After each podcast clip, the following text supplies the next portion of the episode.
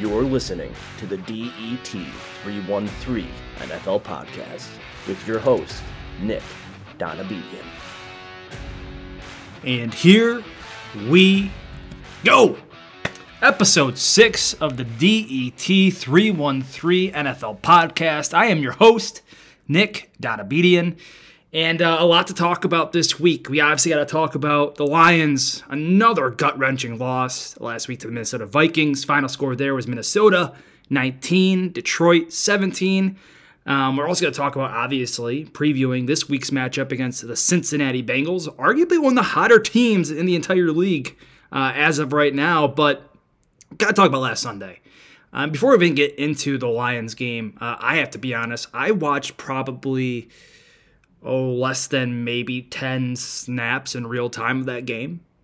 Um, biggest reason being uh, the Chicago Marathon. Uh, Got to give my girlfriend Laura Huth a, a major shout out there. Um, what a cool weekend, man. And uh, before we get into football, if you've never gone or either participated in terms of running in or even just going to cheer on people running in uh, a marathon, I highly recommend it. I've never done it before. Um, obviously, I knew I was be doing it this year is with my girlfriend running in it. But um, what a cool event in the city! What a great energy! Um, there's something about uh, runners too, where it's you know we're all in this kind of together. Doesn't matter you know when you finish, um, if you're you know 21 years old, 60 something years old, doesn't matter. We're all in it together. And what a great weekend it was having uh, Laura's entire family in town. You know the days leading up to the race was great. Just hanging out with everybody, enjoying each other's company, hyping Laura up, you know, getting her excited. And then, like I said, the day itself, uh, beautiful day in Chicago. Um, amazing seeing her. Uh, just again, 26.2 miles is not not an easy run to say the least. So just uh, amazing, amazing accomplishment. Couldn't be more proud of her. Um, and honestly, would have you know easily much rather cheer her on than even watch the Lions any, any day of the week. Not even not even close. So um, again, couldn't be more proud. But let's talk a little bit about some football too. Um, 17 points for the Lions last week. Again, loss on another 50 plus yard field goal as time expired. Uh, it's the first time in NFL history that a team has lost two games in the same season on last second field goals that were over 50 yards. Obviously, uh, Baltimore, Tucker's 66 yarder was an NFL record. Then losing to Minnesota, I think it was a 54 yarder, I believe. Um, just man, this team can't catch a break. Um, and yes, we could put ourselves in better situations to you know secure these wins and win these games, but uh, just cannot catch a break. And uh, probably take it for what you will, but the best 0 5 football team um, I've seen in the NFL in, in quite a while. Uh, and just the team's ability to fight, you know, stay determined, uh, not quit until the final whistle, until that clock really strikes zero in the fourth quarter. Um, proud of the effort. That's been consistent. And, and that's kind of what I'm going to look at with this game is talk about the good, the bad, and the ugly. Um, as there's a little bit of, of all of those in terms of my takeaways after kind of listening to other people talk, doing a little bit more analysis in terms of watching highlights and just uh, breaking down some film after the after the fact. But so the good, like I said, this team is resilient. Um, they're truly bought in in terms of just busting their tail, start to finish, uh, never giving up. And really, in particular, the defense has impressed me the last couple of weeks, uh, despite the injuries and despite the lack of talent that we've, of course, alluded to multiple times on the podcast. But um, you know, this is a defense that lost its best pass rusher, pass rusher. I said rudder. She's like rowing a boat here or something. But lost our best pass rusher in Romeo Okwara. I'm out for the season with injury. We lost Okudah. Uh, arguably, coming into the season, was looked at as our top QB prospect and starting quarterback um, not quarterback, cornerback. Jeez, I'm all over the place right now. Um, he's out for the season with injury. And then we chose to release our most proven linebacker in Jamie Collins. Uh, to again, just wasn't a good fit. So, you know, this team, like I said, lack of talent everywhere. But the last three weeks, this defense, run by Aaron Glenn, has only given up an average of 20.6 points per game. And, and two of those games, we held teams under 20 points. So, for as bad as the season started, you know, against San Francisco, looks like it couldn't stop a nosebleed. You know, going to Green Bay, you know, constantly getting beat, constantly getting you know outplayed by that offense. Um, this defense is starting to come together a little bit, and and I think that's something that if you're like me and understanding that you know it's not about 2021 for the Detroit Lions, it's about getting better for the future. Um, definitely some positives from from the defense, and, I, and I'm excited about it. And, and a big stat to me that I think is telling in terms of again something we should be happy about when it comes to this team is we're top five right now statistically in terms of our third down defense, and that's looking at the entire National Football League. Um, and if you can get stops on third down, that's how you get off the field. Now we might not get enough stops on first, second, and you know, we could talk about our fourth down woes as well, especially late in games. But um, the fact that we're playing this well at third down, and the, the fact that we've you know improved uh, week over week, especially the last three weeks defensively, um, all good signs. So that's definitely a, a, a good thing to harp on. I want to give us some love to again that defense as a whole, but also Aaron Glenn, man. I mean, outside of Dan Campbell, who everyone knows, you know, I have a man crush on right now, but Aaron Glenn is the other coach on this coaching staff that I, I absolutely love. Uh, I think it's with both of them, Dan Campbell and Aaron Glenn, it's just about giving both of them time to develop this team and giving them the right amount of talent and pieces around them. Uh, and then I think this thing was really going to take off. But shout out to Aaron Glenn. Shout out to the defense. That's the good. Uh, again, also that resiliency we continue continue to see from this team is is always a good sign. Um, but let's get to the bad and the ugly. And, and the bad is, quite frankly, is we're just still winless. I mean, we're 0 5. That's the reality of the season right now. We're 0 5, and yes, we've been knocking on the door a couple of times, and, and maybe could have had you know one to two wins by this point. But as they say, you are what your record is, and right now we're, we're winless. So that is bad, um, and it, it's not expected. Um, I should say not unexpected, unexpected grammar today everywhere, but um, I expected us to be 0 5. So I'm not surprised by this. And we're, we're a bad team. Um, we're not ready to win uh, consistently yet. Uh, obviously, we haven't won a game this year. Um, so, yes, we're bad. We're 0 5. Our record shows that. But uh, like I said, I, I'm not to harp on it too much. People who are going to be bent out of shape about the Lions' record right now need to understand the reality of the situation. And it's something I've been harping quite a bit since I started this podcast, started talking to you you all about just this team and kind of my expectations for them. I mean, I thought they were going to go 0 5 to start the season. We've been underdogs in every game this season, so it shouldn't be a surprise that this is her record. Uh, it's disappointing that we had, you know had a couple games go the other way when we could have pulled off a win, but um, still, we're bad. Record's bad. Let's move on to the ugly. Uh, Jared Goff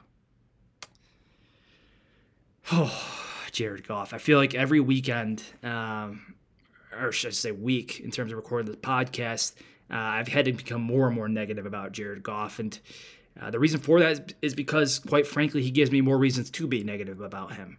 Um, I think at this point, there's no disputing that Jared Goff is just not the answer, and his turnovers are a major problem.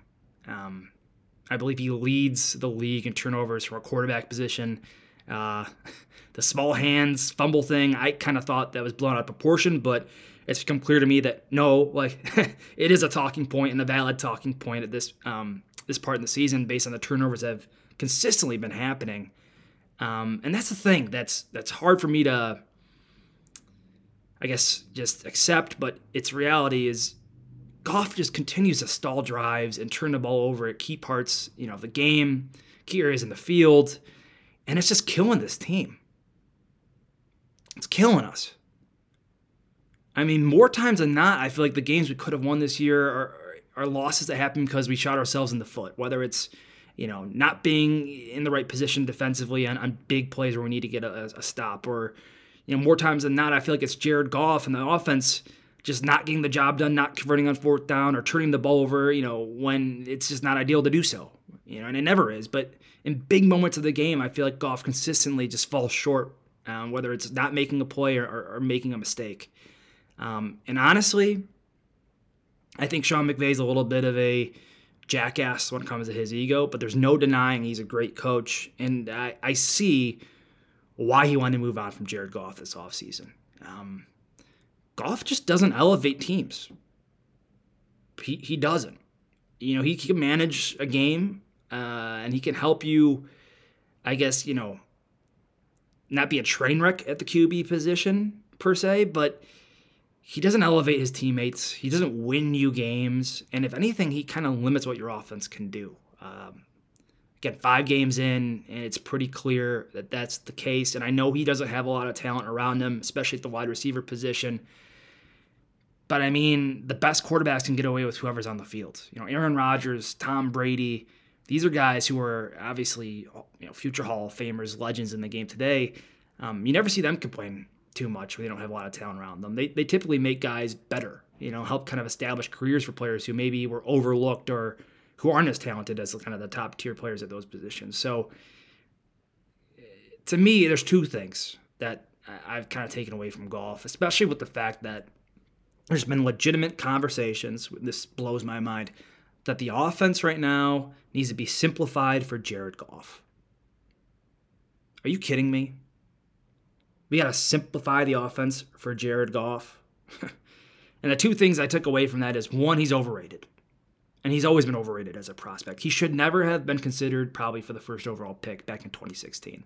I mean, even at Cal, like, yeah, he, he had, you know, some ability. He could see that.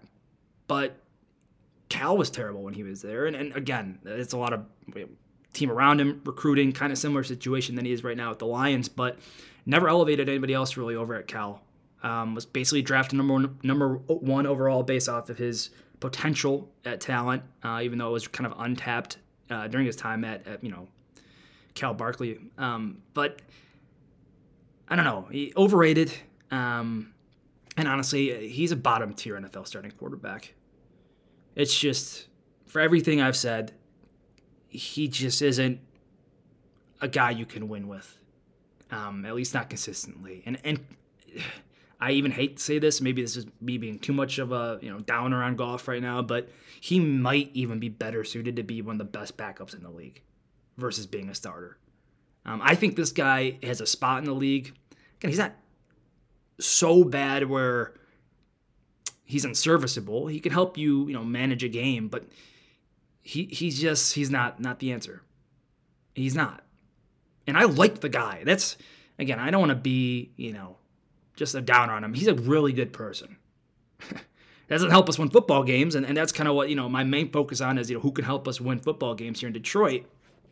But you know, Jared Goff, to his credit, awesome dude gives a lot of chair, you know, charitable uh, contributions both in LA, here in Metro Detroit. I mean, great guy at heart, and I really want to see him succeed, but it's obvious to me he doesn't have what it takes. And is it time for the Lions to do something bold? I feel like we never do anything bold or never do anything noteworthy league wide. And you know, I was talking to Laura's uncle um, when he was in town this past weekend. Uh, to, again, watch her uh, run the marathon, but he and I were talking about something, and, and we kind of read agreement should the Lions trade for Deshaun Watson?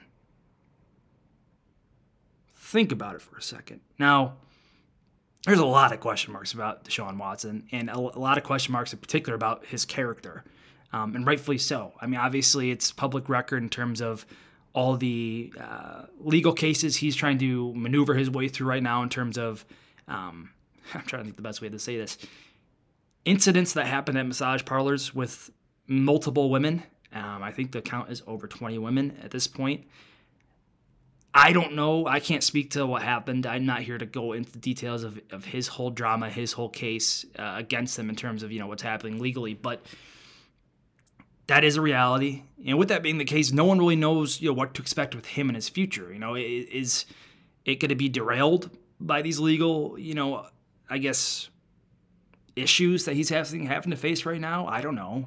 You know, maybe he resolves them outside of court. Maybe he has to, you know, go through the whole legal process. I don't know how it's going to unfold. But the reality of it is, when looking at football, is he's a top five quarterback in the NFL.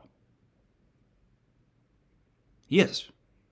Deshaun Watson is a top five quarterback in the entire league. He's talented in multiple ways. He's mobile. He can, he can you know, make stuff happen with his feet. He has a cannon of an arm. He also is a guy who, you know, when he was at, in Houston and playing in Houston, he's still there, but he's not playing. I mean, he made his team better.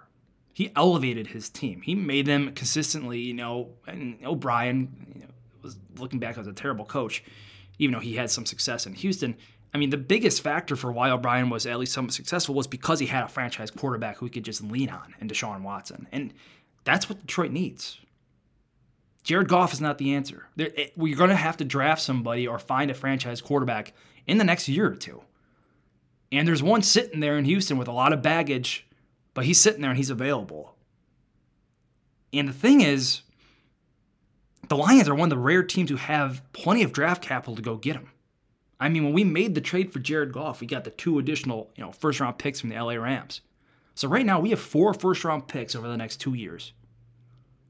I bet you if you offered maybe two of those first round picks, let's say, you know, we were talking to, to Houston negotiating for Deshaun Watson. Hey, I'll give you the two LA Ram first round picks and maybe another pick somewhere, you know, a third or fourth or, or second down the road um, if you give us Deshaun Watson and also take Jared Goff off your hands while you're at it. Is it worth the gamble? Again, a lot of baggage to, to try to overcome there. But if other teams like Miami and Philly are truly in on still wanting to trade for Deshaun Watson, I think the Lions need to be in on that conversation too. The Lions have never made a bold move in my lifetime that I can, again, kind of recall this would be one of the boldest moves probably in recent years in terms of going to get a guy like Deshaun Watson uh, with everything that's happening to him, you know, in his personal life. But I, I, I would not be against it. if you have a chance to go get talent and talent, you know, is going to help you win games in the NFL, that's proven. You know, that's just NFL football for you. Um, go get them. Honestly, go get them. Who cares if if you want to have a you know a picture perfect culture. We don't have, you know, bad bad guys here in the locker room. That's not what we're about. I understand that to an extent. But more times than not, some of the best players in this league who have been successful and won their franchises, you know, big games and Super Bowls, weren't always the best guys. So just, you know, putting it out there, trade deadline's coming up sometime in November, so we have a little bit more time, but I, I'm curious to see if Brad Holmes and if ownership will allow Brad Holmes to truly dig into a potential trade option for Deshaun Watson. Like I said, I'm all for it. we have nothing to lose from it. We're the Lions. We always we always lose. And if this is a way to gamble and potentially have huge pay, you know, payoff in terms of wins coming down the road next year and into the future, do it. Go get them. But we will see. I, I'm predicting the Deshaun Watson is traded before the trade deadline. Um, look, like I said, Miami, Philly, but why not us? Why not?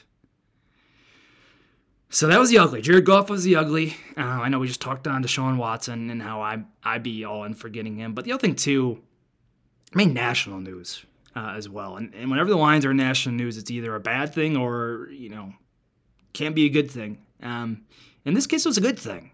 Uh, I'm talking about Dan Campbell's emotional press conference after the loss to Minnesota.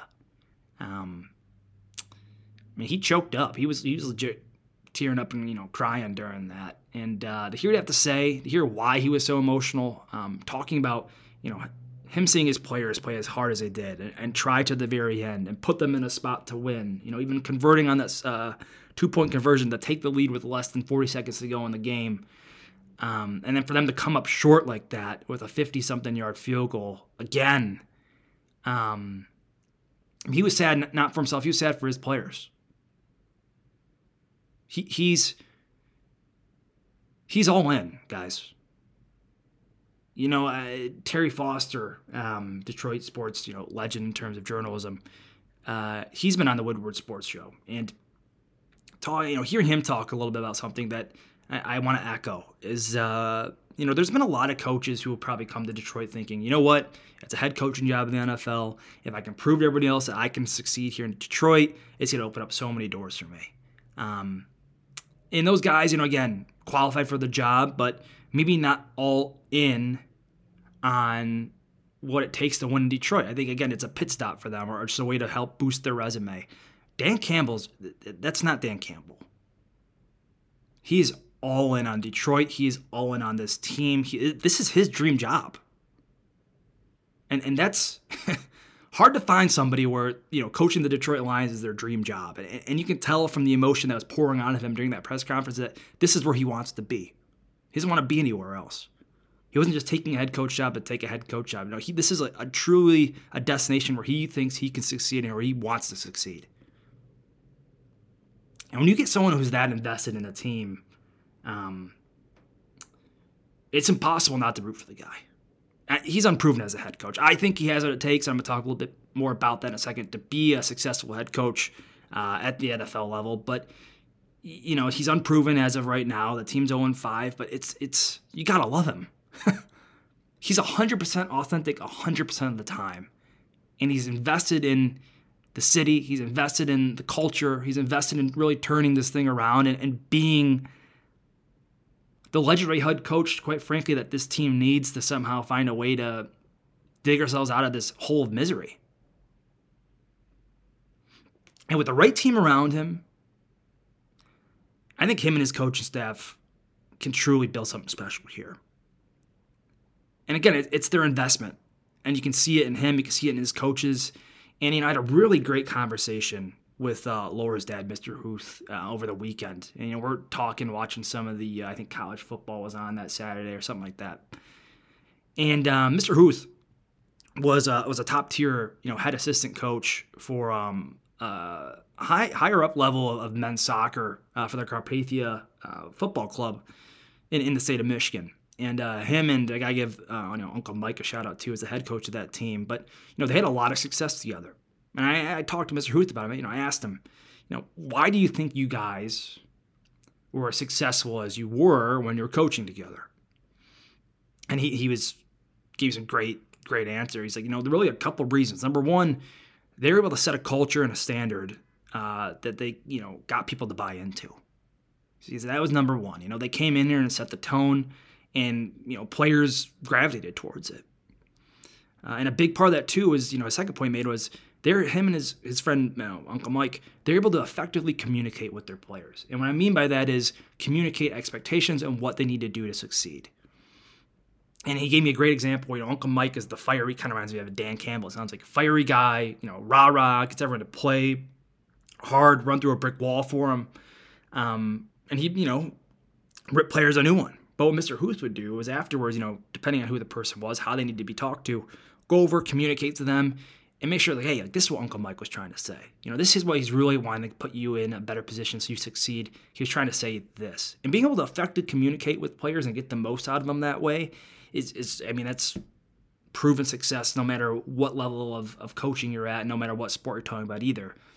And at least the third thing uh, that Mr. Huth mentioned was, you know, being able to develop their players to eventually outplay their expectations. I think this coaching staff and Dan Campbell has it in them. I think you're starting to see it, especially on the defensive end. Again, this the lack of talent on this team is evident everywhere, but they're playing hard, and they're starting to play better than maybe we thought, from at least from a defensive standpoint. Offensively, there are some bigger problems there, and I think it starts with the quarterback play. I think that's really the biggest thing holding this team back. Um, but again, setting that standard and culture, getting people to buy into it, being able to communicate and get the most out of their players so they ex, you know exceed expectations. You know, those are all things that Mr. Huth talked about that I, that I believe truly Dan Campbell and his staff have, and I, that's why I say give him time. I don't know, and maybe I'm just again crushing on Campbell right now, but I just love what this guy's about, man. He's all in. He's a Detroiter. he gets it. He's getting already the players that uh, accept the culture he's trying to implement. He's, you know, truly, I think, communicating well with them, seeing how much they've bought in. And he's got to let him develop this team. And uh, again, it's going to take time eh, with the players he has now, and he needs more talent around it. So, I don't know. I, I just, it was kind of a fresh breath of fresh air to have a coach just pour his emotions out like that. You don't see that very often. And I, I just think we're in good hands with Dan Campbell. So nothing more for me to say about that, but excited about um, where where he's going with this team in terms of uh, what I think he can do here. Um, man, I feel like I'm all over the place right now. But that was Minnesota game. Okay, talked about the defense getting better. Happy to continue to build off of that. Shout out to Aaron Glenn still 0 5. Got to find a way to win. That's definitely bad. Um, despite seeing, again, some promising things that we can, I think, build on. Um, the ugly was Goff. He's bad. He's awful. Golful, as I say. Um, at some point, you need to get a franchise quarterback in here, either via the draft or you got to go trade for one, like a Deshaun Watson. Um, but all in all, like again, I, am still a true on Dan, Dan Campbell believer, and, and I loved what I saw out of him in that in that press conference coming out of that week. Um, but let's talk about this week's matchup, right? Cincy coming to town, you know, come to Ford Field, 1 p.m. Eastern kickoff, so noon kickoff here in Chicago. The spread right now, according to FanDuel, is uh, Bengals minus 2.5. So Vegas expecting a pretty close game here. Uh, the over/under total was 47.5, and um, the things to watch from me, and, and, let's focus on Cincinnati, the opponent, a little bit. Uh, Joe Burrow to Ja'Marr Chase. these two have basically picked up where they left things off together at LSU. I mean, talk about a one-two punch offensively. You know, wide receiver, quarterback duo. Um, and it starts, of course, with the quarterback. I mean, Joe Burrow, when he came out of LSU, I, I loved I loved him. I know he only had the one big year, you know, in college, but you see him play on Sundays, and also that last year in LSU, he has everything you're looking for in a franchise quarterback. I mean, he has command of the offense. He has the arm to make all the throws that are needed on the field. Uh, he also has just kind of that confident, you know, gamer mentality. Like I'm gonna come in here, I'm gonna find a way to win. Nothing's gonna rattle me. You know, let's go. Put put the game on my shoulders. He has a makeup to be one of the best quarterbacks in the league. I think in the upcoming years. I think the team needs to be a little bit better around him for him to kind of take that you know next step nationally. Um, but you can see it, man. He's he's close, and I'm I'm gonna look forward to watching his career as long as he can stay healthy. Um, and Ja'Marr Chase, I mean, he's he's the real deal too. Week five NFL Rookie of the Week, um, and everyone was talking about his drops in the preseason. And yes, drops are alarming for any wide receiver out there. It's never uh, fun seeing a ball hit the guy in the hands and you know not be a completed pass. But since the beginning of the regular season, I mean, Joe Burrow has a perfect QB rating of 158.3 when targeting Ja'Marr Chase in man coverage. That is absurd. And, and yes, Burrow has to make those throws, but that's also a big part of that is Chase getting open and, and find a way to create separation and make plays. Um, and really,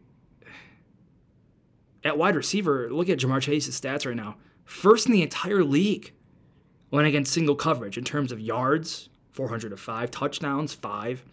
And pro football focus, his grade in single coverage is 93.4, which is tops in the league. Cincinnati has found something here offensively. Um, their offensive line needs needs some work. I think that will be addressed uh, in the next draft or two. But they got talent, man. They got talent. They're young talent too. So this is a team to watch in the next upcoming years. And also, their defense is extremely underappreciated right now. You know, for as much love as Burrow and Chase, you know, get at the national level. I mean, currently the Bengals defense is seventh in points per game, 11th in yards allowed, seventh in sacks per game, and they've also forced a turnover in four of their five games. I mean, all those stats basically say they're top third defense easily in the league, very well run at least. I don't know, man. This this team is you can see Cincinnati is on the up and up. And I know that whole division right now is you know Pittsburgh's been great for how long? Seems like forever. I think they're slowly trending downwards mainly because Big Ben is just it's time for him to call it a career. Um, Lamar Jackson, Baltimore Ravens. I know they're getting talked about. I feel like on a weekly, you know, consistent basis, but I think they're a little overrated. I know the record is, is four and one, but I just feel like some so many of those games could have went another way, and I just still don't not completely bought in on Baltimore yet in terms of them contending this year uh, and what they can do with Lamar. And then Cleveland is very good. I, I love the Cleveland Browns makeup in terms of the talent on both sides of the ball. Baker Mayfield, we'll see if he's truly the answer. I think he had a great year last year. This year, he looks. I mean, he had a good game against uh, the Chargers, but he, I don't know. I still am not sold on on him. He, cause he, to me, he's more of a game manager than a game winner, and I feel like in the NFL you need game winners, and I don't know if he is that guy yet for Cleveland. He could be, but he's not proven yet. Cincy's that team where I think it might not be their time right now, but next year or the year after, I think this team will be the best team in their division.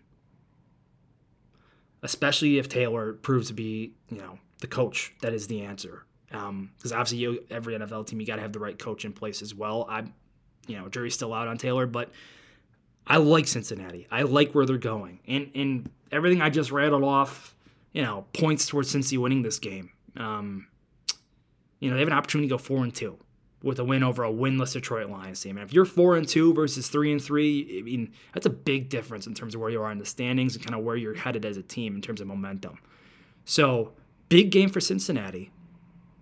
Again, statistically, they should easily be favorited. But like I said, Vegas is seeing something here. That that 2.5 spread means this game is probably gonna be a lot closer than what maybe people would think if you're just looking at the stats.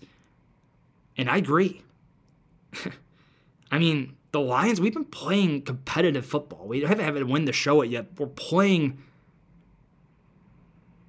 we're playing to win games and we're playing uh, I'm trying to think the best way to say this. We can compete. And we're playing at a level in which you can't just come to Detroit and expect an easy W. That that's a huge takeaway from me five five weeks in, especially the last couple of weeks.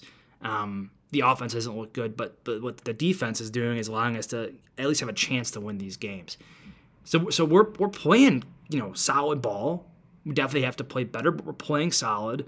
We've come close to getting a win, so we're definitely hungry for one. You know, we don't we feel like we definitely deserve one at some point soon. We we you know we feel like we've earned it, and also we're playing at home in front of our fans. Uh, I whew, I said it, I believe, in my first episode that our first one would be against the Cincinnati Bengals, and I'm standing by that. I think we've been knocking on the door, and today we just kind of knocked the door down. Um, Detroit 27, Cincinnati 24 will be the final. Our first win in front of home fans. Dan Campbell, the team will just kind of get the monkey off the back. Uh, and I think this team will just find a way. We have been so close, so close to finding a way to win. And I it's it's time.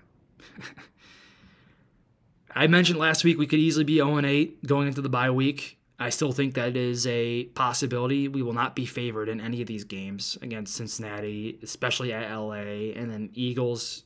We might be, but I, I would doubt it. Um, but I don't even think it's going to matter because I, I think it's it's time for us to get a win, and we're going to do it this week. So we'll see. I'm excited to watch the team play. Uh, I just feel like again we're we're going in the right direction. We just haven't quite found a way to play a complete game still. Um, this is the week where it, I think it's gonna all click, and it'll be a battle. Even when I say it's gonna all click, it's not gonna be us blowing out Cincinnati. We're gonna have to fight and claw, but I think we're gonna make them fight and claw as well, and then we're gonna find a way to again, in the end, just come out on top. So we'll watch, we'll see. Lions fans, hang in there with me.